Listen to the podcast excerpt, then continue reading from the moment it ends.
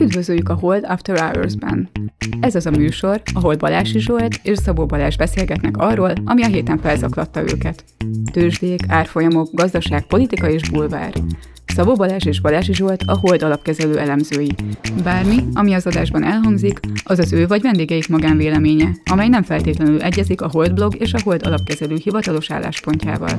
A műsor szórakoztató célral készült, befektetési döntések alapjául nem kíván szolgálni. A Hold alapkezelő ügyfelei és alkalmazottai egyaránt rendelkezhetnek pozíciókkal az adásban tárgyalt pénzügyi eszközökben. Hát akkor hosszabb szünet után üdvözlünk mindenkit. Sziasztok! Hát még mielőtt bármire rákanyarodnánk, én ki vagyok borulva, hogy körülöttem mindenki tankönyvet csomagol. Az az én tév, nem tudom, hogy téveszméme, vagy dilúzióm az, hogy ez biztos, hogy a szocializmus egy hagyománya, hogy azokat a könyveket, amiknek van egy kemény fedője, meg azokat a füzeteket, aminek van egy kemény fedője, még emberek bekötik, mert akkor még nagyobb biztonságban vannak, de szerintem ennek valójában az egyetlen funkciója, hogy az anyukák szörnyűködhessenek, hogy mennyi tennivaló van az iskola előtt, te hogy állsz ezzel, Balázs? Fú, ezzel a problémával régen nem találkoztam, és nem tudom, mikor fogok. És be voltak kötve a könyveid? Füzeteid? Be, be az én anyukám is mindig bekötötte. Nekem is. Elképesztő. De akkor még ugye nem tudtam ezzel elázadozni, csak mentem, mint ahogy megy az ember a flóval, de hát most már kinyílik az ember szeme, körülnéz. Hát az anyukája megcsinálja helyette, akkor nincs mit lázadozni. Nem tudom, nálatok megosztott ez, ez a dolog. Ez nem ilyen egyszerű, mert akkor azt mondják, hogy egész nap a könyveidet kötöttem, akkor menjél porszívózni, és akkor bassza meg, akkor, akkor tessék, ott vagyok, akkor megint porszívózhatok a könyvkötés miatt. Tehát azért nem, ez nem, nem ilyen egyszerű, ez a, ezt nem lehet ilyen félváról venni, ne haragudj. Nem, ez, ez, ez, tényleg nem egyszerű. Utána néztem, hogy hogy megy ez a hanyatló nyugaton. Egyrészt ugye vannak ismerőseim, akik mondták, hogy mi az, hogy könyv megfizet, mert ugye az iPad-et azt már nem kell becsomagolni, hát igen, ez egy szerencsés társadalom. A másik pedig, hát megtaláltam, azt hiszem megtaláltam a, a autentikus forrást, mamamia.com.au, magyarul egy ausztrál anyuka, kiborult azon, hogy mindenki álljon a sarkára, és utasítsa vissza a társadalmi nyomást, hogy be kell fedni a könyveket, meg a füzeteket, ugyanis mindenki vegye észre, hogy a könyvek fedőlappal jönnek. Úgyhogy nem tudok jobban egyetérteni ezzel az anyukával, és, és gyakorlatilag ő is azt mondja, hogy ez társadalmi nyomás, az az anyuka, aki nem köti be a füzetét, meg a könyvét, az annak a gyerekek attól tart, hogy ki lesz közösítve az iskolában. Szóval csak ilyen irracionális magyarázatokat találtam. Hát a racionális magyarázat az, hogy nem koszolódik gondolom a könyv, de ebben most nem menjünk bele. nem, nem menjünk bele, mert akkor még a porszívózás is meg, megmagyarázod nekem. Így van. Az lesz a vége. Na de hát akkor térjünk rá ugye a hallgatói visszajelzésekre, és jönnek folyamatosan.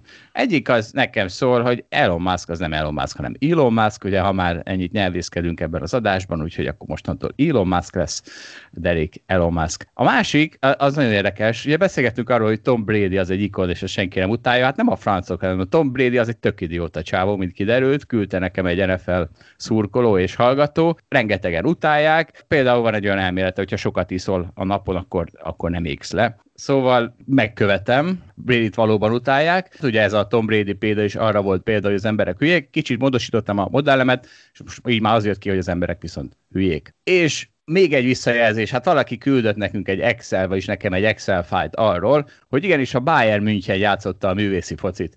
Na most, kedves hallgatók, ez most nem szemantika, a művészetet azt nem méri az Excel. Hát kivéve, ha már dollárban denomináljuk, onnan már igen, de hát úgy ugye könnyű, úgyhogy nem győzött meg, továbbra is Messi a labdarúgás művésze. Egyetértek. Hát és akkor, ha már hallgatói visszajelzések, ugye készülünk egy kérdőívvel, amiben szeretnénk megkérdezni egy csomó mindenről a hallgatókat, akik, mint látjuk, azért maguktól is tolmácsolják a véleményeiket, de most keretet adunk ennek, a, ennek a kérdőjének a linkje benne lesz ennek a cikkben is, meg külön is majd kirakjuk az alablogra. Kedves hallgatóink, kérjük, hogy töltsék ki. Nagyon rövid lesz. Többek között olyan kérdések is lesznek, mint hogy Balázs vagy Zsolt véleményével értenek egyet a hallgatók. Erre különösen kíváncsiak vagyunk, hogy ezt a vitát el tudjuk dönteni, úgyhogy nagyon szeretnénk minél több kitöltést. Erre Balázs különösen kíváncsi. Egyébként Balázs, én egy kicsit attól tartok, hogy mi lesz, hogyha a szöveges részben a hallgatók elkezdik tömegesen követelni, hogy én szólítsalak téged öcsinek. Akkor most mit fogunk csinálni? Akkor öcsinek kell, hogy szólítsalak? Hát vannak nekem is jogaim. De, de a hallgatóknak is. Tehát érted, ha már megkérdeztük őket, szóval ez egy kétéri fegyver, hát nem tudom, hogy mi lesz. Jó, majd akkor megbeszéljük. Akkor majd megbeszéljük, ha ez így lesz. Jó, kérjük, senki ne követelje tömegesen a öcsizést. A hallgatói visszajelzésekből egyébként az egyik legmarkánsabb, és amire én a legbüszkébb vagyok, az az volt, hogy már hogy négyen öten megköszönték, hogy ajánlottam ezt a value alapú utazást. Tehát, hogy most, amikor a kormány elvileg tiltotta, meg Adria helyett Balaton, akkor kellett külföldre menni, mert hát üres volt. És egyébként Balázs, te is most akkor ezt megfogadtad, ezt a tanácsot, ugye? Igen, abszolút megfogadtam. Én az utolsók egyike voltam, aki value alapon ment utazni, ugyanis a repülőgépem 11 óra 30 perckor ért vissza augusztus 31-én, tehát a maga egyébként a repülőút nem volt túl komfortos, mert mindenki nagyon stresszes volt, hogy beérünk-e időben, a felszállásnál az emberek kicsit jobban lögdösödtek, rászóltak a másikra, hogy pakoljál gyorsabban, hogy el tudjunk végre indulni, hogy ugye éjféltől lépett életbe az, az a szabály, hogy a karanténba kell menni, vagy egy hét alatt két tesztel ki lehet váltani azt, hogy az ember ne menjen karanténba, de szerencsére én így megúsztam. Egyébként teljesen véletlenszerű volt, hogy ekkora választottam a repjegyet még másfél hónappal ezelőtt.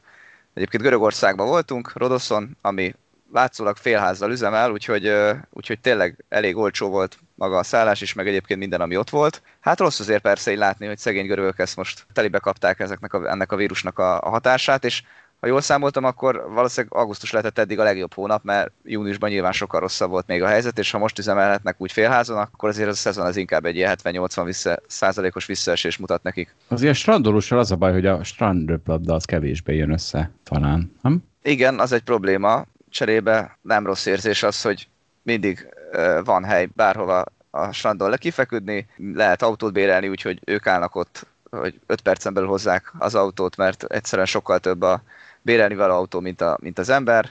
Bemész egy szuvenírboltba, valószínűleg sokkal jobban tudsz alkudni, tehát van egyfajta ilyen élménye, és felmész bármelyik ilyen romot megnézni, akkor a romok között csak néhányan csámborognak. Úgyhogy nem érzed ezt a tömegturizmust, amit általában igen. Öröm ezt hallani, és annyian köszönték ezt meg, hogy azon gondolkoztam, hogy a második hullám az megint nekem fog dolgozni, és nyitok egy utazási irodát, vagy utazásszervező irodát így a második hullám utáni időszakra. Csak hogy erre jön, jön nekem ez a derék magyar kormány, és ilyen országlezárásokkal keveri össze a bizniszemet, és akkor ugye itt, itt ott vagyunk, hogy egy állam vagy egy kormány az pozitívumot leginkább azzal tehet a gazdaságért, hogyha nem kell óriási káosz, meg nem kell óriási bizonytalanságot, és tessék most itt az én utazásszervező cégem is hanvába volt, mert hát ki a fene fog úgy utazás szervezni, hogy egyszer csak füttyentenek egyet, és másnap lezárják a határt. Táljunk meg egy pillanatra, nem tudom, hogy én nem látom-e jól a helyzetet, de azért elég felháborító bizonyos szempontból, ami történik.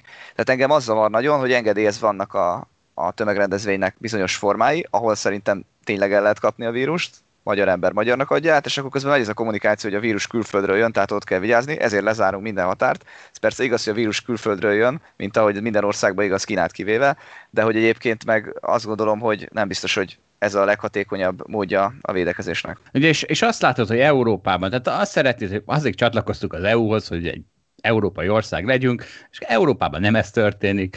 Szerintem ezt direkt azért csinálják, ez megint politikai okok, hogy megint össze lehessen ugrani Brüsszelre. Ugye még, még azóta is folytatják a káosz, tehát hogy akkor ki kap engedélyt, ki milyen engedélyt kap, a, ugye a cseh, ugye a v országokból, és tudva, hát nyilván tudják, hogy ebből Brüsszelben probléma lesz, hogy mi az, hogy egyes EU országok még vírussal okolhatóan sem kivételt élveznek más EU országokkal szemben. Ugye egészen biztos, hogy megint az van, hogy akkor megint föl lehet pörgetni ezt a propagandát, hogy nézd oda, a Brüsszel azt szeretné, hogy a magyar emberek megbetegedjenek. Így van, de hát tényleg Na mindegy, én is volt, nem akarok elszent lenni, voltam augusztusban nagy esküvőn, ahol ugráltunk, bulisztunk, tehát az biztos, hogy egy ilyen Covid fertő volt, de tényleg, tehát, hogy valahogy azt érzem, hogy ezekre kéne először lőni. Egyébként vicces ugye ez az a illiberális világ, akik már annyira sajátságos alternatív valóságot teremtettek, saját maguk és a választóik számára, hogy nem is beszéltünk erről, hogy ugye mi az a hír, amit talán mondhatjuk a piac leginkább vár.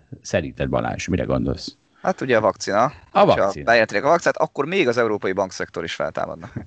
Így van. Na most Putyin bejelentette közel, majd most már három-négy hete, vagy nem tudom mi, és az egész világ leszarta. Tehát Putyin azt mondta, hogy itt a vakcina, az egész világ meg még gyakorlatilag kiröhögésre sem éltette, a tőzsdék meg se rezdültek, nem azt mondták, hogy jaj, de jó, megjött a szuper vakcina, hanem azt mondták, hogy na hát ezt Putyin mondta. Úgyhogy e, ennyit erről. Nagyon vicces, utána néztem, hogy mi van ott a Szovjetunióban ezzel a vakcinával, és azt mondják, hogy csak a katonai személyzet számára lesz kötelező, ami egészen elképesztő, hogy, hogy mi, mi, mi folyhat az ő fejükben. Tehát ugye az egy ok, hogy a katonáknak úgy parancsolnak, ahogy akarnak, úgyhogy ha azt mondják, hogy olsd be magad, mit tudom én, ágyugójóval, akkor ágyugójóval kénytelen beoltani magát, de hát attól félnek, hogy a koronavírus ledönti a hadseregüket, ezért őket be kell oltani, és akkor mi? Akkor bevonul a lett hadsereg volt Szovjetunió területén. Tehát, hogy én, én nem értem, hogy mi, mit hisznek, hogy miért fontos, hogy a katonák be legyenek oltva egy ilyen nem működő, vagy valami könnyen nem működő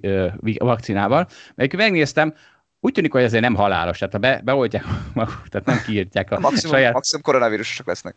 Így, így van egyébként, ez van. Tehát úgy látszik, hogy mondjuk a szokásos 70% védelem helyett csak mondjuk 40%-ot ad, mert ez egy, á, nem megyek bele, hogy mi a, mi a hatásmechanizmusa, de valami ilyesmire valószínűleg a legnagyobb baja, de esetleg még növeli is az elkapás esélyét, de hát ugye nem tudjuk, mert hát nem tesztelték. Ezt nem tudom, de figyelj az, hogy a tőzsdék megmozduljanak arra, hogy Oroszországban bármilyen vakcina van, az szerintem irreális. Tehát, hogy itt egyszerűen akkora a bizonytalanságfaktor bárvel kapcsolatban, mint Oroszországban, hogyha még véletlenül ők találnák fel a vírus ellenszerét, én azt gondolom, hogy lehet, hogy a tőzsdék akkor sem moccannálnak meg, mert ki az a nyugati ország, aki Oroszországtól fog tömegében vakcinát vásárolni. Na, de ez pont ezért van, mert az illiberális alternatív valóság miatt. Tehát ez nem igaz, mert amikor áprilisban, májusban idéztem itt egy cikket, az, a politikumot, azon szörnyűködött, hogy mi lesz velünk, ha Putyin tartja fel először a vakcinás kezét, vagy, vagy sí tartja fel a vakcinás kezét, hogy lehet akkor föntartani még a szankciókat, hiszen mindenki majd abból akar. Aztán most föntartotta Putyin a vakcinás kezét, és hát látjuk, hogy mi van, mindenki le se szarja, és egyébként az lenne a legviccesebb, ha elrendelnék a kötelező oltást, mert akkor, akkor tudod, mi történne. Egyrészt vagy óriási lázadást törnek ki, talán még Oroszországban is, a másik pedig, hogy elkezdenének az ottani házi orvosok nagyon jól keresni, és milyen vicces, ugye ez az illiberális világ már úgy meggörbítette a valóságot, amire Einstein is csettintene, mert nem azért jár majd akkor a hálapénz, hogy kezel téged az orvosod, hanem hogyha nem kezel, hogyha mellé szúrja azt a vakcinát, és nem adja be neked. Tehát, hát gyönyörű, na. Igen.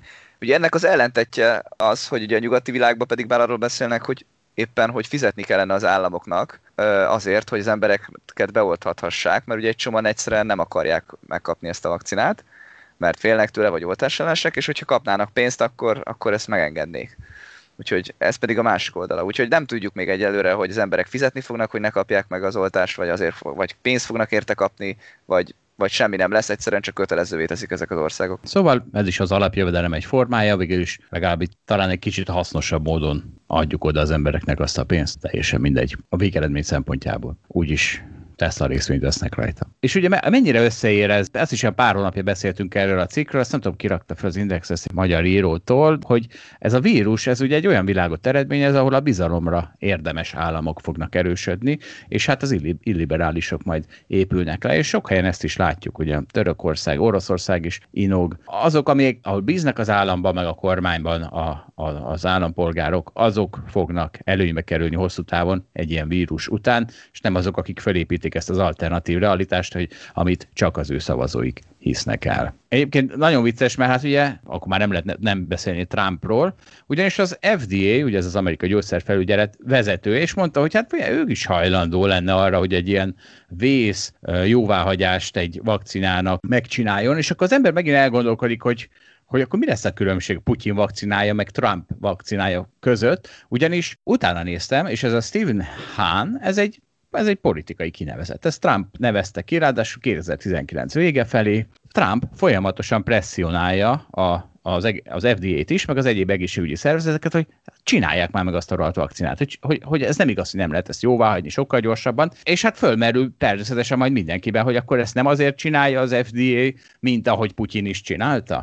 Tehát tehát kezdenek összeérni ezek az illiberális államok, bár azt gondoljuk, hogy Trump ugye most kifelé menőben van, Ugyanakkor az elmúlt hetekben a tőzsdék, nem csak a tőzsdék íveltek fölfelé, de Trump nyerési esélye is, hogy elkezdett zárulni az az olló, ami eddig Biden elég biztos győzelmét jósolta. Nem tudom, hogy ez valószínűleg a, ugye a vírus visszaszorulásával az Egyesült Államokban lehet összefüggésben. Hát igen, ez tényleg nagyon érdekes, hogy az elmúlt hetekben mennyit ment a tőzsde. Tipikusan azok a nagy cégek húzták megint a fangrészvények, amik egyébként is szokták. Ennek egyébként csomóka lehet, ugye itt volt ez a Fednek a konferenciája, de tényleg szerintem a piac lehet, hogy beárazott valamit abból, hogy Trump esetleg mégis nyer Ugye évelején még arról beszéltünk, hogy az amerikai elnökválasztás az egy nagy kockázat az amerikai tőzsdéknek, hiszen mi van, hogyha jön a demokrata vezetés, aki, aki esetleg baloldali politikát fog folytatni, megadóztatja a gazdagokat, megadóztatja a nagyvállalatokat, netán feldarabolja őket extrém esetben, stb.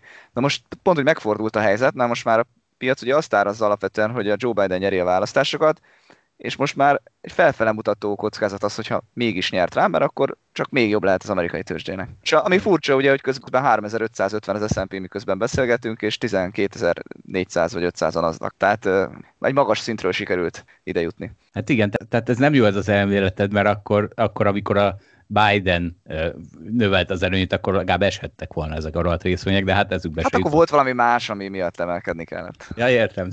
Na jó, hát igen, én is erről beszélek, mindig megvan, ami miatt emelkedni. Olyan sose talál senki, amitől eshetnének. Érdekes. Hát pont, hogy mindenki talál, de hogy mégsem esik. Nem tudjuk, hogy van ez. Nem, az csak mi találunk. mi találunk okot arra, hogy miért eshetnének ezek a rohadt részvények. De hát ez, de ez látod, ez nem igaz. Hát pont, hogy nézd meg a portfólió címlapját, folyamatosan arról van szó, hogy most buborékba vagyunk-e vagy nem. A, ja. meg, de egyébként Amerikában ugyanerről van szó. Hát ha megnézed a Bloomberg címlapját, stb. Ugye mindig odaírják, hogy emelkedünk, és ez persze lehet, hogy az, hogy már csak leírják ezt a tét, az pozitíva, de hát százokot sorolnak fel folyamatosan, hogy miért kéne esni a részvények. Értem. Értem, akkor azt úgy értem, hogy mi a szakértők, de valójában a piac leszarja ezt az egészet. Ja, így van, így van. Csak a szakértők írják az újságokat. Így de hát minden hülyeség. De a nem szakértők veszik a részvényeket, ezek szerint.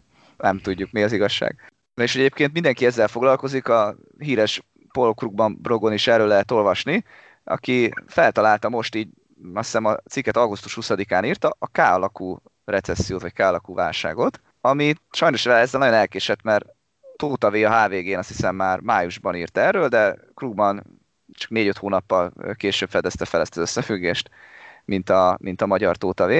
Úgyhogy itt ugye azt kell látni, hogy egyfelől ugye a gazdagok nagyon jól járnak, Amerikában a, ugye azért, mert emelkednek a részvények, és ugye általában a, a top néhány százalék tulajdonolja a részvényeknek nagyon nagy hányadát, és ugye ahogy a technológiai részvények húzzák fel az indexet, ugye egyre gazdagabbak lesznek, de közben ugye leírja, hogy a Apple részvényeknek a szárnyalása az nem segít azon, hogy a társadalom nagy része hogyan fogja kifizetni a havi számlákat vagy a lakbért, mert hogy közben egyébként a gazdaság egészen meg ugye nagyon nagy bajban van, ugye magas a munkanélküliség, és ugye főleg a turizmus meg a szolgáltató szektort ugye hatalmas pofon érte, ezt tudjuk. Ugye a magyar Tótavi egy kicsit máshova húzta föl, ott az Apple, ott a K-alakúnak, K-alaknak a, a, vagy a K betűnek a felfelével szára, ott a mészáros lőrincet jelentés, nem az Apple részvényt, de a párhuzam szerintem azért találó. Igen, az egy nagy különbség, ugye, hogy az egyik azért valahol meritokratikus alapon történik, az Egyesült Államokban, vagy Országon pedig NER alapon, de tényleg én is gratulálok. Ott, ott, ott, ott a Fed a NER, ha vele gondolsz. Ha de, ha de nem, mert a Fed az, az, az, nem, tehát az mindenkinek segít. Tehát nem mondja meg, hogy neked segítek, meg neked segítek. Hát de valakinek jobban segít, az egyenlőtlenséget hát de ez mindig növeli. igaz, Balázs. Hát ez mindig igaz, hát, a, hát nem a, az igaz. élet ilyen. Szigorítana, nehogy... akkor csökkenteni. De hát az leszarja az egyenlőtlenséget a Fed. A Fed arra koncentrál, hogy legyen elég pénz a, a, a gazdaságban. Ez, ez, egy, ez egy tök mellékhatása az egésznek. Érted, ez olyan, mintha amiatt nyafognál, ugye ezt a példát már mondtam, hogy a, a kosárlabda az a magasaknak kedvez. Hát, hát igen, ez van, ilyen az élet. Tehát, de, de nem mondjuk azt meg, hogy neked is neked kedvez, kedvez a kosárlabda, hanem azt mondja, hogy hát a magasaknak sajnáljuk. Hát, ez egy az egy elég nagy probléma. Az egy elég nagy probléma. Én többek között lehet, hogy ezért hagytam abba a kosárlabdát, mert nem voltam elég magas. Na de ugye azért nem vágnál le a többiek lábából, vagy cipeltetnél 20 kilós hátizsákot kosárlabda meccs közben, hogy egyenlők legyenek az esélyek. Mert hát valahol valami ilyesmi megy most a világban. Hát igen, azt talán nem. És nagyon érdekes, mert ugye, ugye mi az valami egyesül... kompenzációt várok, hogy, hogy valaki kompenzáljon engem sok hát, pénzzel azért, mert nem lettem elég magas.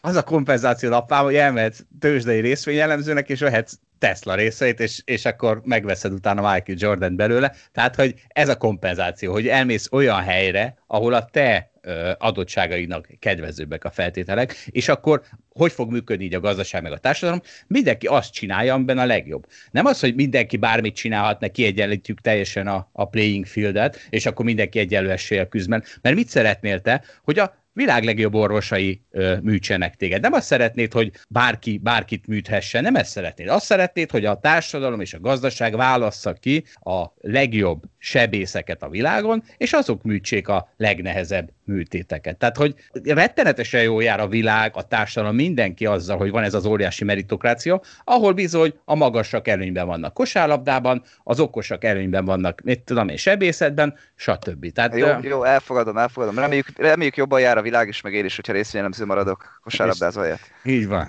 Értjük, értjük. De várjál, és akkor ugye most akkor térjük vissza az amerikai K alakú recesszióra, ahol Bill Ackman a, megszólalt. Ugye Bill Ackman, ő kötvénypiaci gurú, ezen a válságon keresett pár milliárd dollárt, fel vagyok háborodva, mert én nem kereste pár milliárd dollárt, ezt valahogy ki kéne egyenlíteni, ezt az egészet, de most hagyjuk ezt. Ugyanis azt mondja, hogy úgy lehet megmenteni a kapitalizmust, hogy K alaknak az alsó ágát is érdekelté tesszük például a részvénypiaci emelkedésben azáltal, hogy az ő ötlete az, hogy Amerikában minden egyes gyerek kapjon elég pénzt ahhoz, születéskor, nem is pénzt kap, hanem ezt egy index fundba berakják számára, amihez majd csak nyugdíjba menetelkor nyúlhat hozzá, viszont akkor már nyugdíjas legyen, milliómos legyen. Tehát annyi pénzt kapjon, hogy az egy évi 8%-os kamatos kamattal nem tudom, 60x éves korában 1 millió dollárig elérjem. És hozzáteszi még az előnyeit, akkor a, a kormány mindenkit abba az irányba tolna, hogy egyrészt a megtakarítások fontossága a számára világos lenne, kicsit jártasabb lenne a pénzügyekben, ugye mindenkit elér a világgazdaság növekedése, meg a tőzsde növekedése, és ugye ezt, ezen az egyenlőtlenségen is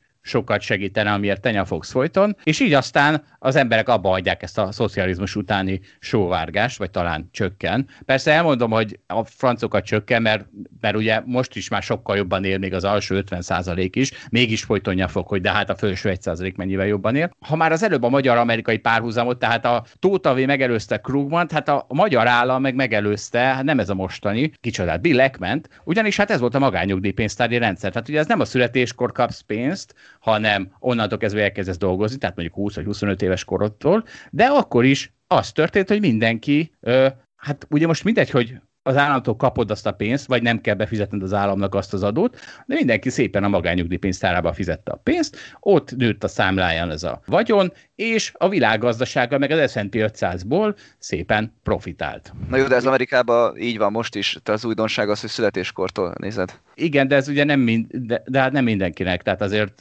hogyha ez mindenki, tehát az valószínűleg nem mindenkinek van. Ja, ez persze, a... és, és rászorultság alapon gondolom. Ez az, amiről beszélsz, ja. ugye ez a forró van ki, ez a 401k, tehát hogy mindenki egyfajta magányugdíj pénztárként kezelheti a saját megtakarítását, de ez sincs mindenkinek, tehát az első 20, alsó 20-30 százaléknak valószínűleg nincs ilyen megtakarítása, mert nem kötelező. Ugye a magyar ennyiben volt előrébb, hogy kötelező volt, gyakorlatilag az állam tette félre neki azt a pénzt. Ja, Na hát, és akkor kanyarodjunk rá a elmúlt egy hónap S&P 500 teljesítményére. A valaha mért egyik legjobb augusztus jött a történelemben. Ez a Bespoke Investment ezt úgy kommentálta, ugye van az, hogy szezonálisan hogy teljesítenek különböző hónapokban a tőzsdék, az, az augusztus, a szeptember szokott a leggyengébb lenni, és az augusztus is már viszonylag gyenge szokott lenni, ugye ez a Selling May Go Away-nek a píkje, vagy a teteje, és azt mondták, hogy hát most viszont augusztusban a piac bemutatott a szezonalitásnak, mert gyakorlatilag alig láttunk még ilyen jót, és azt hiszem, hogy öt hónapos távon annyit emelkedett az S&P, mint még soha. De százalékosan mondod, nyilván. Igen, persze.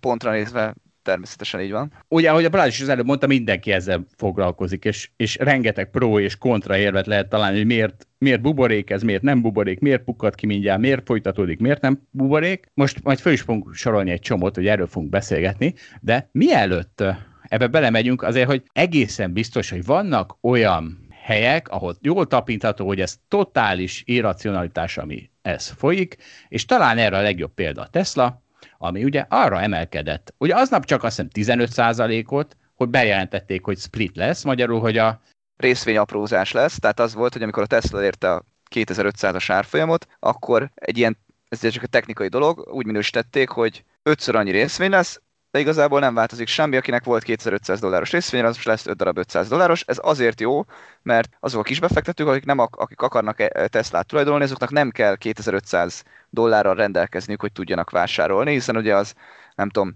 7-800 ezer forint uh, magyar árakon nézve, az, az ugye sok pénz, amit egy részvényért el kellene költeni, tehát akár ez új vételi erőt is teremthet. Na most az, hogy erre 15%-ot megy a részvény, az nyilván a teljes hülyeség kategória. Egyébként az Apple is ugyanezt csinálta, ő nem 5 az egy arányban, nem 4 az egy arányba aprózta a részvényét, ő nagyjából amikor 500 dollár volt, akkor aprózott, és akkor 125 dollár lett a, az, az Apple részvény, tehát most ugye ezért esett le kvázi a Tesla meg az Apple árfolyama, valójában ugye folyamatos emelkedés van a, kapitalizációt tekintve, meg a befektetők folyamatosan nyernek rajtuk. És akkor erre mondta Szabó Rossi, hogy de hát nem 15 ot tehát a Tesla azután már ment 90 ot pedig más hír nem ment, de hát Szabó Rossi nem tudja, hogy ez a norma. Tehát ő, ő, ő azt hiszi, hogy ez nem a norma, hogy egy Tesla az emelkedik egy hónap alatt 90 ot vagy nem tudom, néhány hét alatt. Ő még a régi világban él, de hát ugye, ahogy az interjúban hallották, érti ő ezt az új világot, csak nagyon nem tetszik neki, úgyhogy annyira nem akar vele foglalkozni. Hát a másik meg, hogy ugye most tényleg már olyan, olyanok vannak, hogy szinte bármilyen hírre, ami kijön, ugye, ami kicsit is pozitív, arra, arra óriási emelkedés van. Ugye most itt volt ez a részvényaprózás, de ugye szeptember közben azt hiszem minősítik majd a Teslát, hogy bekerülhet az S&P 500-ba, vagy talán már be is kerül, akkor ott van egy újabb, újabb vétel lehetőség, tehát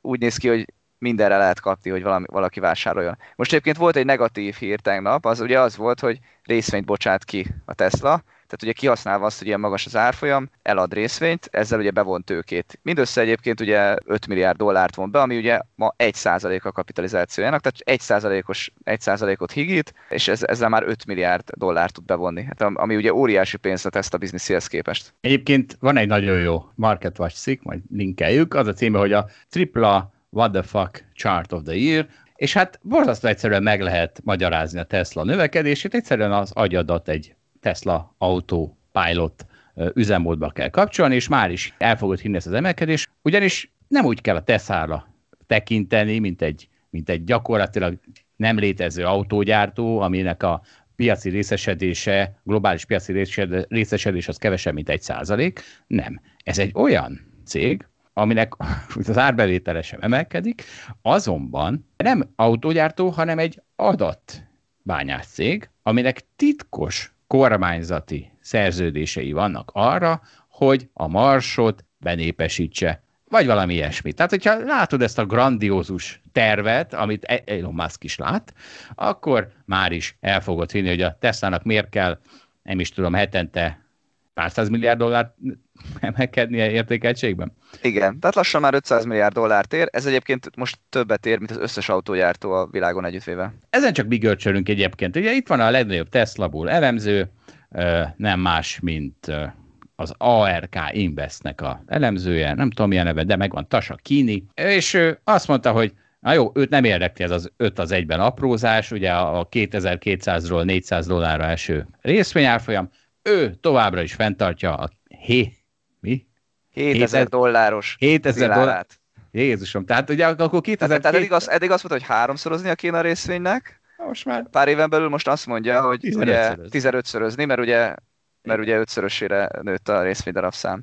Hát igen, tehát ez az őrület és a hiteltelenségnek a tökéletes példája, ez elemző. De nem biztos, hát lehet, hogy azt csinálta, hogy na jó van, e- elég ebből, tehát ugye ez a marsot benépesítő cég, kurva mindegy, hogy mennyi az ára, mert akármennyit emelkedett még utána, és helyette remélhetőleg átfókuszál valami közép-kelet-európai ipari cégekre, ahol még azért van valami értelem a értékeltségek mélyén.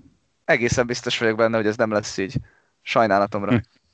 Egyébként olvastam egy nagyon jó mondatot, hogy miért emelkednek a tőzsdék. Pozicionáltság az még nem nagyon ö, túlzott, tehát ugye, amiről, amiről so, sokat szoktunk beszélni, hogy a különböző befektetői rétegek mennyire vannak túlpozícionálva fölfelé. Hát ugye a, a Robi Hooderek abszolút túl vannak, de hát ők egy nagyon pici szegmense, a profik azok egy kicsit vannak túl pozícionálva, az AAI bed még folyamatosan pessimista. Tehát itt van ez a pozicionáltság, ami nem túl, nem túl kihúzott, itt van a Fed, amelyik folyamatosan odaáll a piac mögé, tehát ha itt esés lesz, akkor a Fed azonnal mindent megtesz, hogy, hogy ne legyen esés. Itt van az, hogy jelenleg nőnek a vállalati profitok a GDP arányában, meg úgy abszolút értékben is. Itt van, hogy a vírus visszaszorulóban van, szóval minden arra utal, hogy akármekkora meghúzás volt, ez még azért nem a tettő. Én egyébként a Tesla-val kapcsolatban folyamatosan azon gondolkozok, hogy mikor vegyek put opciót rá, ugye azért jobb put opciót venni, mint egy az egyben sortolni, mert akkor csak annyit pénzt bukhatsz el, amennyit befektettél a, a put opcióba. Hogy egy példát mondjuk, amikor 2000 volt a Tesla,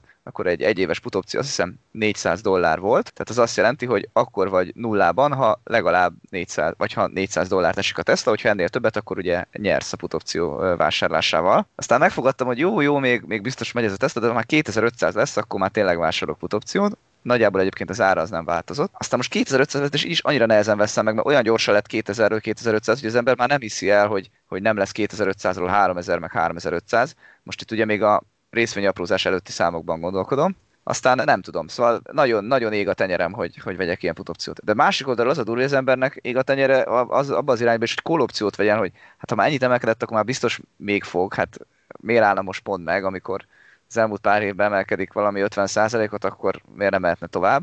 Per, én egyébként alapvetően jóval inkább put opciót vennék, mint call de, de csak az embernek az érzéseit akarom elmondani, hogy egy, egy, egyet érzek, hogy itt biztos nem marad. Hát ennyire gyorsan emelkedik, akkor most vagy még nagyon sokat fog emelkedni, vagy össze fog zuhanni, de, de valami biztos lesz, mert hogy itt biztos nem marad, az tuti. A fundamentumok nem támasztják el, hogy miért pont régi árfolyamon 2500-at kell érnie a Teslának, ami mondjuk 500 milliárd dollár. Ez igaz, csak a fundament, arról, hogy a fundamentumok nem támasztják alá, ugye januárban beszélgettünk veled, meg Szabó Dáviddal, és ott 400 dollárról mondtad, hogy a fundamentumok nem támasztják alá ezt a emelkedést. Hát igen, ez, ezért, ezért érzem magam töketlennek, hogy nem bírok megvenni egy nyomvat putopciót a Teslára, amikor 400-on is drágának tartottam, most meg 2500. Töketlen, de mennyivel gazdagabb, mint ha megvetted volna. Bármikor az elmúlt fél évben. És egyébként mint hogyha, csalod... besortol, mint hogyha besortoltam volna. Hát igen, mint hogyha megvetted volna. Ja, azt, azt, azt, igen, de azt, azt éreztem, hogy tehát úgy nem akartam egy egybe sortolni, nem akartam ennyire fejjel menni a piac ellen, de, de azért szerintem a put opcióval lehet, lehet keresni. Reméljük előbb-utóbb. Igen, csak legyen is nekünk, mert különben még akkor, akkor meg majd azon hát, is fogunk Hát, hogyha 500 lesz újra a Tesla, és nem vettem meg, akkor igen, az nagyon rossz érzés lesz. Igen. Egyszer fölfelé bosszankodik az ember, aztán lefelé bosszankodik az ember.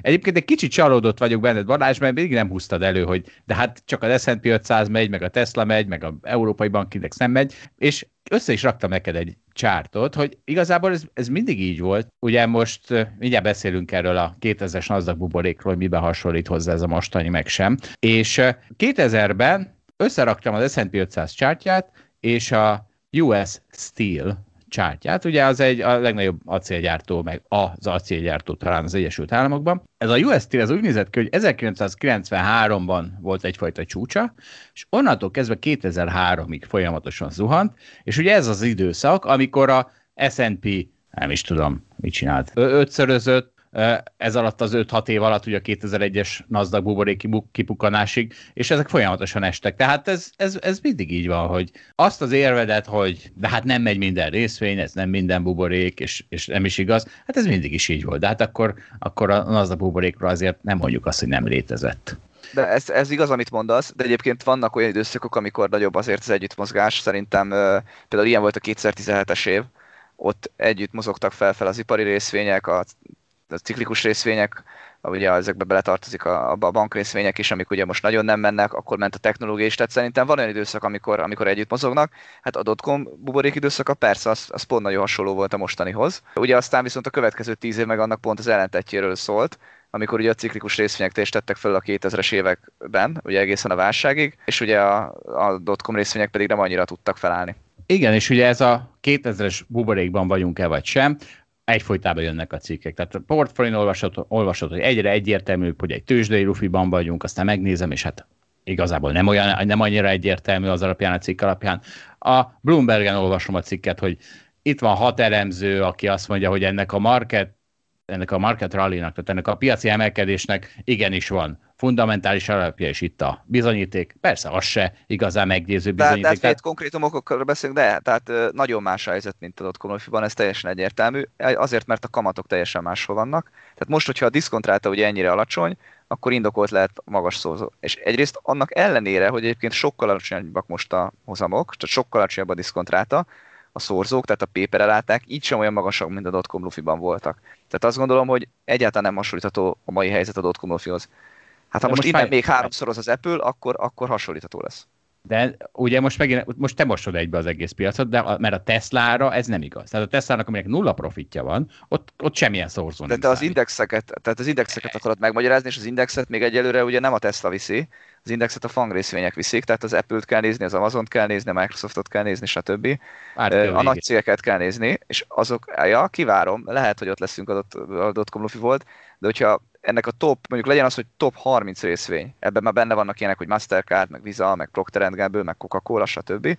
Hogyha ezeket a részvényeket is belevesszük, akkor ez, ez a 30 részvény, ami mondjuk meghatároz az S&P 500 indexnek egy, egy nagyon jelentős sányadát, az bőven nincs ott, ahol a dotcom lufiba volt. Ezek, ezek, tehát a, a célkározottsága messze nincs ott, annak ellenére, hogy a kamat most tényleg alacsony, tehát most akár lehetne nagyon magas a, paper ráta. Úgyhogy, nem, ezeknek úgy, nincs. Fundamentálisan biztosan azt mondhatjuk, hogy nincs, nincsen akkora lufi, mint a dotcom Csak válság előtt volt. De Balázs, pont erről beszélek, meg erről szoktál te is beszélni, hogy ezeknek nincs, de, de van, aminek van. Tehát a Tesla az viszont az olyan, mint a Nasdaq. A, te, a Tesla az olyan, mint a dotcom lufi, igen. Meg a kedvenc zoomod. Na, és akkor beszéljünk persze, persze a Zoomról. Hát ugye, tehát ugye most nem volt két hétig adás, így kétszer annyi dolgom van, mint füstölögni, hogy miért mentek föl az XY részvények a technológiai szektorban. Hát ugye a Tesla az mindig alap, de nézzük most a Zoomot, ami augusztus 31-én, tehát a forgatás előtt két nappal jelentett, és ugye kicsit, vagy nagyon jobbat, mint a, mint a várt, és nagyjából azok a számai, hogy ebben az évben várnak 2 milliárd dollár bevételt ettől a cégtől, és ehhez, ehhez mértem pedig olyan 350-380 millió dollár profitot. Tehát itt van ez a cég, aminek ugye most nagyon bejött az élet, ugye mindenki átváltott arra, hogy digitálisan kommunikáljunk, meg ugye mindenki, az irodai dolgozók ugye meetingeket tartanak Zoomon, tehát világos, hogy ez a, ez a cég most miért boomol.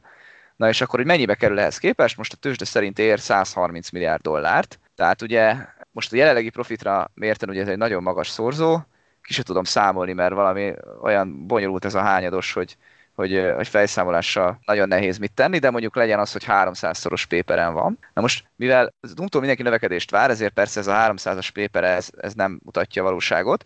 Én azt néztem, hogy ahhoz, hogy reális legyen ez a szám, ez a 130 milliárd dollár, a Zoomnak kéne csinálnia mondjuk szerintem olyan 4-5 milliárd dollár profitot. Ugye akkor lenne 30-as péperen körülbelül, ami, ami azt mondhatom, hogy egy ilyen defenzív cég esetében az, az mondjuk reális, az sem egy alacsony pépere, de mondjuk, hogyha azt várjuk, hogy a Zoom majd, amikor megáll a növekedésben, akkor lesz 4-5 milliárd dollár profitja, akkor, akkor lenne reális ez a szám. És most mindenki elgondolkozhat, hogy ő reálisnak gondolja azt, hogy a Zoomnak a mostani 400 millió dolláros profitja az, az meg tízszereződhet-e. Ugye mivel ez egy fix költséges biznisz, ezért árbevételben ugye nem kell akkor átnőni arányosan. Tehát most, most 2 milliárd dollár bevétel, akkor lehet, hogy ez a 4-5 milliárd dollár profit már úgy is kijön, hogy akár csak a árbevétel 6-7 milliárd dollár. Tehát az a kérdés, hogy a Zoom még tudja háromszorozni, négyszerezni az árbevételét. Lehet, hogy igen, lehet, hogy nem. Ugye szerintem ami durván ellene szól az, hogy, az, hogy ez a biznisz, ez másolható, és itt nagyon könnyű szerintem a, az, át, az átváltás, tehát hogy nagyon könnyű átmenni, inkább úgy mondom a helyettesíthetőség az, az nagy kockázatot jelent, hiszen a Zoom helyett bárki választhat nyugodtan Teams-et, azt gondolom, hogy tudja ugyanazt, egyre többen beléptek ugye erre a piacra, a Facebook is fejleszteti a Messengerét, gondolom most mindenki fejleszti ugyanezt a szolgáltatását. Tehát, hogy attól, hogy a Zoom volt a first mover, nem tudom, hogy lesz-e majd 4 milliárd, 5 milliárd dolláros profitja, igen, akkor, akkor nem hülye a tőzsde, Viszont azt is el tudom képzelni, hogy, hogy gyakorlatilag most van csúcson ez a, ez a cég, és akkor pedig brutális esés lesz, és el fogja veszíteni a kapitalizációjának a 80%-át pillanatok alatt. Na, örülök, hogy kiszámoltad, hogy a Zoomnak emelkedésnek itt a vége. Most ez ugye 450 dollár, 2000-en majd veszünk rá putopciót. Én nekem az a gyanúm, Tudod, Zsolt, először azt hiszem 8-10 hete beszéltünk róla, akkor 200 volt az árfolyam, és akkor néztük a csártot, hogy talán most már lehetne sortolni. Most így, hogy 450, így, így, így jó, hogy nem, nem vágtunk bele ebbe a dologba. De majd akkor 2000-en. Figyelj, lehet, hogy mondtam ilyet, hogy 200 lehet sortolni, de akkor az úgy volt, hogy akkor viszont 210 stoppold. Ja, úgyhogy, persze, azt tudom. Úgyhogy óriási nyerőbe vagyok. Kis bukóval óriási nyerőben? Relatív gazdagabb lettünk, tudom. Igen, igen, igen. És, hát ha sortolnánk a Teslát is, meg a Zoomot is, akkor nagyon rossz lenne. Milyen jó, hogy nem. Így boldogabban alszom. Térjünk át a 2000-es NASDAQ buborékra, mert Balázs ugye itt egyfolytában szállítja nekünk, hogy mekkora irrational exuberance van a tőzsdén, most számoltak ki például a Zoomban. Na de hát ez, ez nem újdonság, 1996. december 5-én Ellen Greenspan, a Fed akkori elnöke is kiszámolta valami hasonlót, és elmondta a híres irrational exuberance beszédét, ami, amit úgy lehet fordítani, hogy irracionális túlzás talán. Ebből a ominózus mondatot megpróbálom most itt lefordítani. Hallhatják majd, hogy mennyire óriási az áthallása a jelenlegi helyzetre. Egészen nyilvánvaló, ezek most Greenspan szavai, egészen nyilvánvaló, hogy ez a folyamatos, alacsony infláció azt implikálja, hogy kisebb a bizonytalanság a jövővel kapcsolatban, ezért alacsonyabbak lehetnek a kockázati prémiumok, ami az összes részvénynek és hasonló reáleszköznek fölviszi az árát. Látjuk azt a fordított kapcsolatot, amit a paper ráták, tehát az, az részvények értékeltsége, és a inflációs ráta közt láttunk a múltban. Emiatt fölmennek ugye a részvényárfolyamok. De honnan tudhatjuk, hogy ez nem egy irracionális túlzás, ami már teljesen alaptalanul fújja föl az eszközök értékét, ami aztán megágyaz egy váratlan és elnyújtott recessziónak vagy árfolyamesésnek, egy olyannak, amit Japánban láttunk az elmúlt évtizedben. Ugye ezt 1996. december 5-én mondta el, szegény Greenspan. Azért mondom, hogy szegény, mert miután ezt elmondta ezt a beszédét, még öt évig ment a piac fölfelé, és többszörözött a NASDAQ. Nem, hát ezt most, hát ezt azért sokkal elegánsabban fogjuk tálalni. Az történt, hogy ezek után a NASDAQ, az nem, mit mondtál, ötszörözött? Aha, ugye hát tényleg, igen. A NASDAQ onnantól kezdve még ötszörözött, Ugye akkor abban a, azon a héten volt egy kis esés a szavaira, meg, de aztán ötszörözött a következő öt évben, majd ugye 2000, 2000-ben elkezdett leereszteni a lufi, és leesett 2002 végére oda, ahol ő először azt mondta, hogy itt, itt uh, irracionális túlzás van. Tehát gyakorlatilag a Aki piac... nem hitt el, amit mondott, az nem tudott bukni. Így van. Az nem tudod bukni, még akkor se, hogyha az egész buborék kipukanást megvárta, és csak utána adta el, de aztán utána ugye megint újraindult a, az emelkedés, és megint háromszorozottan azdak, vagy közel két és félszerezett. Szóval nagyon óvatosan kell bánni ezekkel az irrational exuberanszekkel, és a különböző mutatók alapján még azért közel sem, ugye Balázs is erről beszélt, közel sem tartunk ott, mint az a NASDAQ buborék idején láttuk. Tehát ugye Greenspan azzal zárta ezt a beszédét, hogy mint ahogy Japán ugye már tíz éve nem megy sehova. És valóban, ha megnézzük a japán Nikkei indexet, 1989-ben érte el a csúcsát, 40 ezer yen környékén, majd onnan 1996-ig leesett a felére, de hát ezt még sehol nem tartottak, ez az első elvesztegetett évtizedet, ami, ami után jött még kettő elvesztegetett évtized, tehát Crispinnek ebből a szempontból nagyon igaza lett, hogy óriási elnyújtott recesszió, tőzsdei árfolyamesés jön Japánban. És az tényleg nagyon durva volt, tehát azt, az, hogy 80-as években a japán cégek milyen szorzókon forogtak, az szerintem ilyen példanélküli, tehát az teljesen értetetlen volt. Tehát ahhoz képest semmi az, amit most Amerikában lát. Van erre egy nagyon jó mindennapi életből vett példám. Ugye a Die Hardot szerintem mindenki ismeri, Bruce Willis játszik benne, ugye Bruce Willis magyar hangja mondja el nekünk a podcastünk elején a kötelezően elmondatot. A Die Hardban volt egy jelenet, ugye arról szól a film, szerintem ezt mindenki tudja, hogy egy óriási japán cég irodájában karácsonyi buli van, és aztán odaérkeznek a terroristák, akiket aztán Bruce Willis félkézzel elintéz, és mezitláb. És van benne egy jelenet, ahol mennek föl egy lifttel, és arról beszélgetnek, hogy egyáltalán van Japánban karácsony. Mire a másik azt mondja, hogy nem, de már vásárolják.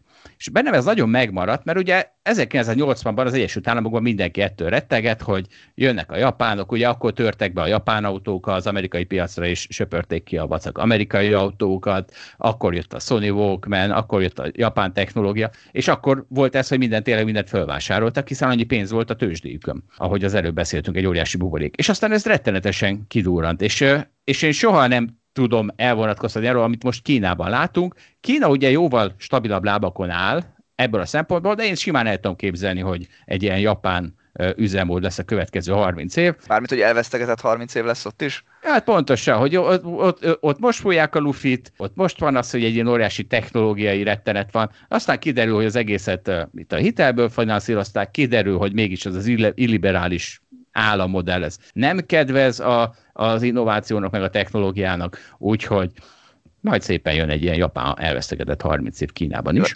Az biztosan különbség, hogy Japánban ugye a tőzsde volt nagy buborékban, Kínában nem ez a helyzet, ott inkább az ingatlan piac, meg egy rágazdasági dolgokban lehet ilyesmit látni. Ugye ez a Die Hardos példa az elég jól mutatja, nem ezt a, hogy mi volt Japánban 80-as évek de, de, de. Jó, Ugye? Hogy... Na most úgy gondoltam, hogy akkor berakom, hogy hallhassuk Bruce Willis igazi, eredeti amerikai hangját is a podcastünkben. Meg is néztem a filmet, és sajnos ez egy kurva jó példa, csak nem volt benne a filmben. De hát szerintem ez nem ok arra, hogy ne használjam, nem? Mert hát azért nagyon jól illusztrálja a dolgot. És hát de, ez de nyilván... ha te találtad ki, akkor még jobb. Így van, és a rendező hibája, hogy kimaradt, de hát nekem még a, a setting is a fejemben van, tehát hogy három férfi megy föl a liftben, sőt, mutatnám három fehér férfi, ugye, mert a régi szép időkben ez a privilege még megjelenhetett a képernyőn, és nem azt jelentette, hogy a patriarchális hierarchia nyújtogatja felé a csápját, hanem azt jelenti, hogy... Menjünk, menjünk, menjünk a következő témára. Nem, nem, nem, ezt most elmondom. Várjál. Tehát ez, hanem akkor még csak azt jelentett, hogy három fehér férfi megy fel a liftben.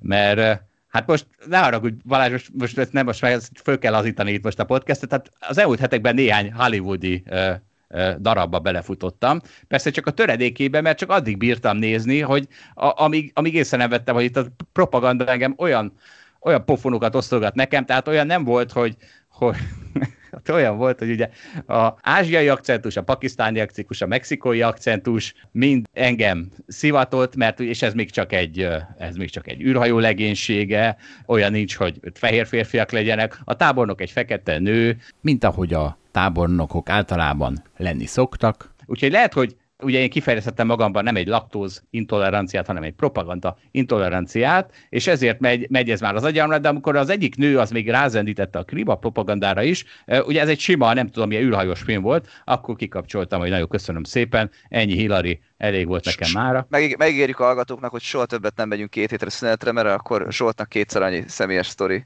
ja, keletkezik. E, már pont, hogy kihagytam a személyes sztorikat, és csak most ez itt a Die Hard kapcsán felbukkant. Jó, én még soha nem láttam egy Die Hardot sem. Térjünk rá végre arra, hogy Warren Buffett Japánban vásárol. Hát igen, úgyhogy lehet, hogy vége a japán veszőfutásnak, hiszen az történt, hogy Warren Buffett a nagy, Amerika, nagy japán kereskedőházakban elég uh, combos részesedést vásárolt, és van egy Bloomberg cikkünk, ami elmagyarázza, hogy gyakorlatilag őt készpénzt vesz. Ugye ez régóta ott hever ez a készpénz az ázsiai piacokon, csak nem tud kijönni belőle, mert óriási probléma volt azzal, hogy a befektetők védelme mennyire jelenik meg, tehát hogy például mennyire osztják vissza ezt a pénzt a tulajdonosoknak, vagy pedig nem tudom, mit csinálnak vele. De Balázs előtte többet tudsz, mert ilyen dél, délkorában hasonló helyzet, és azok a... Ne, a japánokat is néztem.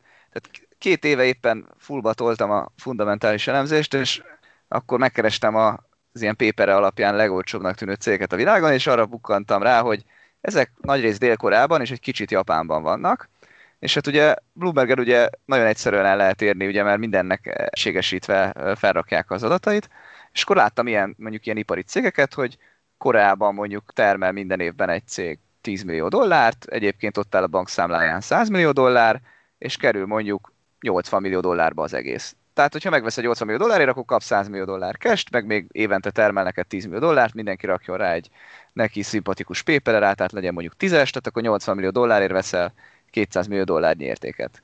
Na de, és akkor ugye itt van a kutya elásva, hogy ez mind szép és jó, csak te soha nem fogod megkapni ezt a pénzt, amennyiben a menedzsment vagy a tulajdonos, aki ezek még a cégnél általában egy kézben van, az nem akar valamit adni esetleg a kis befektetőknek is. És ugye itt ez a kérdés, hogy ezeken a cégeken pillanatok alatt lehet óriásit keresni, ha úgy alakul, esetleg mondjuk a, nem tudom, az idős menedzsment, vagy az idős tulajdonos, aki mondjuk nem szerette a kis befektetőket, az átadja a fiatalabb generációnak a céget, vagy részben kiszáll, mert a családban nincs, aki tovább vigye, akkor hirtelen ezeknek a cégnek az árfolyama duplázhat, triplázhat azonnal. Másik oldalon ott van az a kockázat, hogy az ember évekig ücsörög benne, nem történik semmi, hiába nagyon olcsó a cég, nem veszi észre ezt a céget egyébként senki, nem fog soha osztalékot fizetni, vagy csak nagyon kis osztalékokat fizet. Persze próbáltam olyanokat is keresni, aki fizet osztalékot, de ezek a cégek azért általában nem, nem magas osztalékhányaddal dolgoznak. Nyilván, ha magas osztalékhányaddal dolgoznak, akkor nem is itt lenne az áruk. Na és akkor ugye itt egyébként nagy előny, hogyha valaki úgy tud belépni, mint a Warren Buffett, akinek ugye van pénze, van brandje, van, van ö, alkuereje, tehát hogyha ő beszáll egy ilyen cégbe, akkor ő ugye esetleg bele is tud szólni, hogy, hogy mit csinálja a menedzsment, milyen kifizetési politika legyen, mennyit fizessen vissza hitelezőknek, mennyit fizessen vissza osztalékban a tulajdonosoknak, tehát, tehát azt gondolom, hogy egy, egy olyan valakinek, aki, aki érdemben hatással tud lenni a menedzsmentre, vagy tud tárgyalni a többi nagy tulajdonossal, azoknak, azoknak ezek a piacok arany, aranybányák lehetnek. Meg egyébként a helyieknek is aranybányák lehetnek, akik egyébként ismerik azt, hogy a XY korai nevű valaki, az egyébként egy becsületes, rendes ember, és jól bánik a kis befektetőkkel, vagy nem. Innen Budapestről ezeket a korai cégeket kitúrni egy kicsit nehézkes, mert nincs meg ez a helyi tudás. Igen, a Warren Buffett ugye egyrészt használhatja ezt a alku, jó alkupozícióját, másrészt meg talán abban bízhatunk mi is, hogy egy olyan új világ jön oda Ázsiába, amitől a kis befektetők védelme jobban előtérbe kerül. Ugye erről évek óta lehet olvasni, hogy azért van ilyen törekvés, aztán valahogy sosem lesz ebből a törekvésből semmi. Hát igen, mert ha belegondolunk, ugye megéri az ottani tulajdonosnak is, aki esetleg a cégéből él, de gondolhatná azt, hogy hát nem akarok mondjuk kiszállni háromszoros áron a cégemből? És egyébként meglepő módon, ha jól látom, az a válasz, hogy nem. Ők egyébként megélnek így a cégükből, még ugye az is lehet, hogy valahol ugye összemosódik az, hogy most mi a családi vagyon, meg mi a cég vagyon, és úgy igazából nem, érdek, nem érdekli őket a részvényárfolyam. Annak ellenére, hogy én azt gondolom, hogy nagyot kaszálhatnának, és biztos van, a, a, van ezeknek a családoknak az életében olyan pillanat, amikor esetleg boldogan kiszállnának háromszoros részvényáron, nem tudom.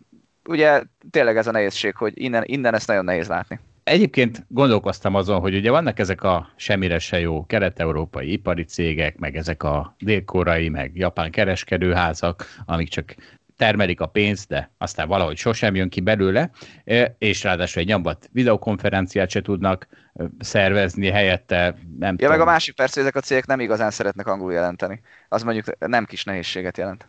Így van, de hát megvan a megoldás, mert nem Warren Buffett kell ez, hanem Dave Portnoy őt kell meggyőznie arról, hogy figyelj, és megvan a sales pitch is, ezek retro részvények, és így már mindjárt tetszeni fog neki. Félnék hozzátenni esetleg az iparágat, mert ak- akkor esetleg rögtön olyan ö- ökológiai lábnyoma lesz, hogy még Dave Portnoy sem mer hozzányúlni, de hát azt nem hát hiszem, de hogy után... a, retro, a, re- a, retro, a retro brandben minden belefér. Nagyon jó. cég is. Mert hát ugye hivatkozhatunk arra, hogy figyelj, ott az a sok republikánus boomer, akinek a kedvence az ilyesmi, és hát figyelj, ha elhiszi Dave Portnoy, hogy retro részvényeket kell venni, akkor lehet, hogy át, áttereli oda a Robi Hoodereket, már csak azt kéne elérni, hogy a Robi Hoodon lehessen délkorai kereskedőházakat vásárolni. Mert figyelj, hogyha ez megtörténik, azonnal szóljál, én akkor, akkor rohanok vásárolni délkorai részvényeket. Small cap kategóriában természetesen. És hát a technológia, nem, most már akkor nem kell hozzá. Jó, nem, mert, nem, mert a Samsung az más, azért azt figyelik, tehát itt, ne, itt nem a Samsungról beszélünk, azért ezt hozzá kell tenni, hanem annál sokkal kisebb cégekről, természetesen. Még egy cikk ezzel kapcsolatban, hogy mekkora buborék van, hogy bejelzett a buffet indikátor, a Buffett, Warren Buffett indikátor, ami ugye arról szól, hogy mekkora a S&P 500 piaci kapitalizáció az amerikai GDP-hez képest. Érdekes, hogy ezt még bárki előhúzza, hiszen az S&P 500 profitja az már azért nem nagyon köthető az amerikai gazdasághoz, vagy egyre kevésbé köthető. Hát ugye a Facebook, meg a Google, meg stb. azok a világ minden tájáról szedik be a profitot. Úgyhogy talán ez már kevésbé... Hát meg a hozamok minden évben csökkentek. Tehát ez Igen. egy természetes dolog. Még a fundamentális elemzés is az dobja ki, hogy ennek minden évben fel kellett volna mennie. Fel is ment. Fel is ment. Egyébként, tehát hogyha nem is a Warren Buffett indikátor, de van egy nagyon jó Warren Buffett idézetem, ami azért jól mutatja azt a hangulatot, amit most mi Balázsra mi is megélünk. Ezt is most próbálom fordítani. A piaci szereplők tudják, hogy túl sokan maradnak ebben a buliban. Azaz azon spekulálnak, hogy azok a cégek, amiknek már most is gigantikus az értékeltségük, például a pénzteremtő képességükhöz képest, mennyit tudnak majd a jövőben még egy picit esetleg többet termelni. De hát, de hát tudjuk, hogy hosszú távon ugye ebből sír, ennek sírás lesz a vége. Ennek ellenére ezek a piaci szereplők utálnák, ha csak egy percéből is kimaradnának ennek az óriási bulinak. Ezért aztán azt tervezik, hogy az utolsó másodpercben fognak távozni, éppen éjfél előtt, amikor ugye vége a bulinak. Csak van egy óriási probléma. Egy olyan szobában táncolnak, ahol az órának nincsenek mutatói. Hát igen, egyébként nekem az a benyomásom, hogy Warren Buffett óvatosabb, mint én vagyok, vagy pessimistább, mint én vagyok. Én azt gondolom, hogy a fang részvényekben nincsen még akkora buborék. Egy Tesla-ra vagy egy Zoomra, hogy megbeszéltük, teljesen egyet tudok érteni. Egyébként meg put opciókkal lehet játszani erre előre is. Igen, de szerintem ez Warren Buffettnek nem egy mostani idézete volt, hanem egy örökérvényű idézete. Mindenesetre azért a hangulatot jól jól. Nem hiszem, hogy 2009 márciusában mondta ezt. De hát nem csak a részvények emelkednek, hát nem csak arany is emelkedik, meg a digitális arany is emelkedik. Hát az a helyzet, hogy kitett kitettünk egy cikket a dalablogra, aminek az a cím, hogy egyre digitálisabb az arany, és ugye semmi más nem csinál, csak aranyban méri a bitcoin árfolyamát, és az látszik, hogy ha levesszük azt az óriási csúcsot, ami ugye 2010 mikor hét végén volt talán a bitcoinban, akkor ugye egyre fölfelé trendel, még aranyban is a folyamatosan emelkel, dollárban pláne, de hát még aranyban is egyre többet adnak a, a bitcoinért, és akkor az volt a cím, hogy egyre digitálisabb az arany, és elképesztő, hogy milyen felháborodást keltett ez. Például az egyik komment az annyi, hogy butaság, alablok tiltva. Tehát valaki annyira megsértődött azon, hogy összehasonlítottuk az aranyat a bitcoinnal, csak az árfolyamát, hogy, hogy tessék, hát így kiborult. Kikövetett minket. Kikö, el, így van. Elveszítettünk egy olvasót. Viszont van egy másik nagyon vicces uh, gét komment. A bitcoin erősödésnek nincs felső korlátja, mivel a fiat pénz gyengülésének nincs alja, mondta Max Kaiser. Ez az egyik komment, és alatta a, a vicces komment, hogy ez bármelyik shitcoinról elmondható, de akár a kanapémról is. És valóban ez is nagyon jó. Tehát én nagyon élvezem a Facebookos kommentelők olvasgatását, hajrá Facebookos kommentelők. De amúgy, Ugye, amúgy mindkettő, én mindkettővel teljesen egyetértek. Tehát közgazdaságilag is helyes szerintem mindkét állítás. És még vicces is. Egyébként a shitcoin azt jelenti, hogy nyilván bitcoinra hajaz, a sok alternatív coin, amik jóval kisebb kapitalizációjuk, és talán kevesebb bizalmat élveznek, és pláne kevesebb ismertséget, és valóban gyakran inkább átverésre használják őket, mint valós jövő állna előttük, de hát ezért van az, hogy a bitcoin meg az éter az a két dolog, ami... Amiből most van bizalom, és növekszik az árfolyamok. Igen. Közben kis technikai gigszer támadt, azért halkultam el, de mindegy, megyünk tovább. És szerintem az egyik érdekes hír az elmúlt két hétből, ugye, hogy Elon Musk tartott egy nagy sót, ugye, hogy mennyit haladt előre ezzel a Neuralink nevű fejlesztéssel, amiben ugye azt mutatta meg, hogy csippeket ültetett malacoknak a, az agyába, vagy amivel ugye azt mérte, hogy ezeknek a malacoknak az agyhullámai hogyan lüktetnek, azt hiszem, ha jól értem a dolgot, és hogy majd mire lesz jó, arra már rengeteg dolgot bele lehet látni, lehet, hogy majd ez ugye szolgáltat egy csomó információt, jó lesz majd gyógyításhoz, de hát ugye olyan dolgokat is említettek, mint hogy majd egyszer jövőben le lehet tölteni az emlékeket, stb.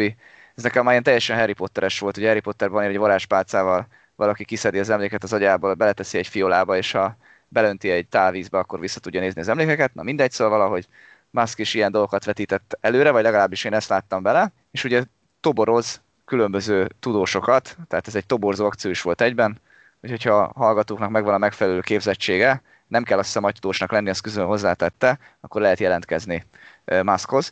Egyébként nekem ebből az egésznek annyi az üzenete, hogy szerintem amíg például a Musk ilyeneket be tud dobni bizonyos időközönként, hogy egy újabb ötlet, amivel meg lehet váltani a világot, most aztán vagy bejön, vagy nem, addig ugye a NASDAQ is szárnyalni fog, hiszen ugye folyamatosan jönnek elő ezek az új ötletek, folyamatosan forradalmasítanak iparágakat, úgyhogy, úgyhogy nem csoda, hogy sokan belátják, hogy, hogy na ezeket a részvényeket aztán venni kell. Úgy Tesla részvény is szerintem részben ezért meg, még hogyha egyébként ennek a fejlesztésnek pénzügyileg, meg jogilag semmi köze a Teslahoz, de amíg azt látják, hogy Elon Musk neve alatt ilyenek futnak, addig, addig nagy baj nem lehet. Mert igazából azért ebben, ebben semmi nem volt, tehát ez csak annyi, hogy föl tudja fogni az agyhullámokat, de hát ezt föl tudjuk fogni már egy jó ideje, és ez inkább egy ilyen álláshirdetés volt. Meg hát ugye mihez jó? Hát nyilván a Mars populizációjához jó, amiről az előbb beszéltünk, hogy szükséges az, hogy a Tesla fölmenjen. Egyébként, ha már mesterséges intelligencia, akkor, és az előző adásunkban hirdettük, hogy össze fog csapni a vadászpilóta meg a mesterséges intelligencia, na hát a mesterséges intelligencia agyonverte a vadászpilótát, úgyhogy ilyen csippek nélkül nem sokra megyünk a mesterséges intelligenciára. Mit tippelsz Zsolt, neked még lesz, lesz csíp az agyadban? Hát remélem. Jó és... Van. Én nem tudom, még ezt még át kell gondolnom erről, mi a véleményem.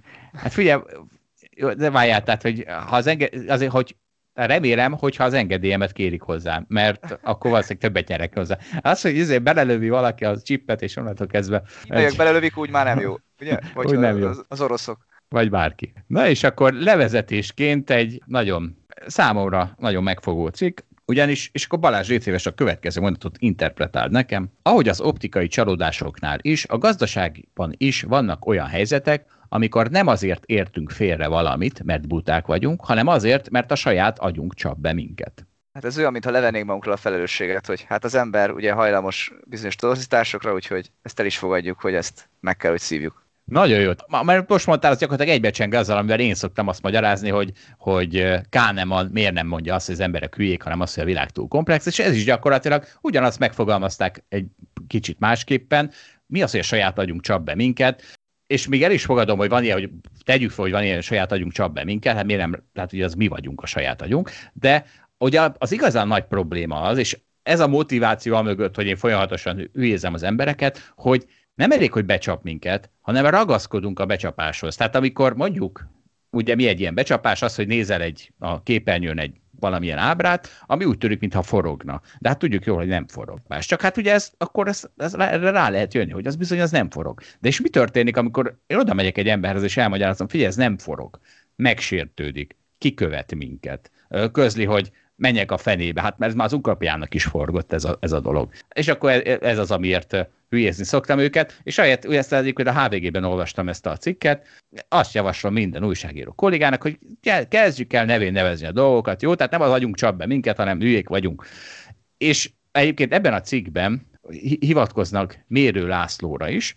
Óriási öröm az nekem, hogy azt látom, hogy azokat a példákat, amiket én azt hiszem, hogy én találtam ki, vagy azt hittem, hogy én találtam ki annak illusztrálására, hogy milyen biasek, milyen torzítások vannak a, az ember életében, azokat ilyen cikkekben visszaolvasom, és akkor vagy az történik, hogy tudat alatt annyira képzett vagyok, hogy az én is ugyanonnan előszedtem ezeket, vagy az, hogy tényleg arra jövök rá, mivel mások is ezt illusztrálták ezt a kérdést.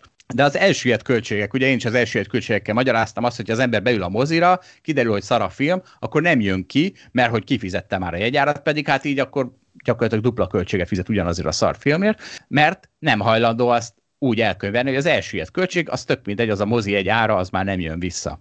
És Mérő László is, hát ugye nyilván ő sem mer nem PC lenni, úgyhogy ő egy kicsit más irányból közelíti meg azt, hogy az emberek hülyék, de nehogy ki kelljen mondani. Tőle is idézek. Az elsüllyedt költségeken rágódni a felnőtt kor vele járója. A gyerekek a döntéseikben nem veszik figyelembe, hogy mennyit fektettek korábban a dologba, és így mennyi veszhet kárba. Csak is azzal foglalkoznak, hogy a jelenlegi helyzetben mennyi nyerességgel, illetve veszteséggel jár egy-egy döntés. Ebből a szempontból sokkal racionálisabbak, mint a felnőttek. Mire felnőnek, megtanulják komplexebben, a történetükkel együtt látni a dolgokat, de az elsüllyedt költségek szempontjából téves ez a komplexitás. Tehát ő fogja magát, és az emberek egy hülyeségét, hogy nem ismerik fel az elsüllyedt költséget, azt egyfajta komplex gondolkodásnak tudják be, de közben ő is leírja, hogy még a gyerekek is racionálisabbak ennél. És persze, hát, hogyha nem célja az embernek, hogy racionális élete legyen, akkor nem gond az, hogy irracionális hülyeségeken nem gondolkodik, de hát ez van. De egyébként Zsolt, a hülye emberek védelmében, vagy úgy általában az emberek védelmében, hiszen szerinted mindenki hülye.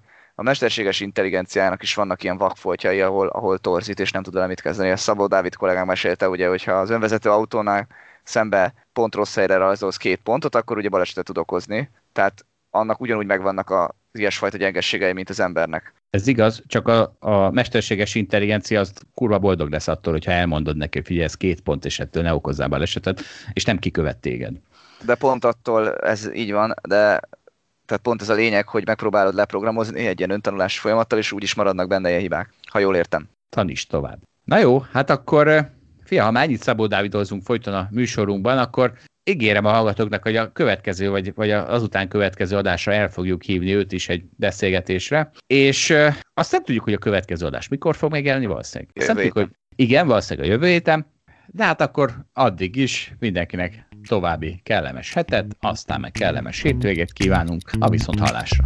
Viszont hallásra, sziasztok!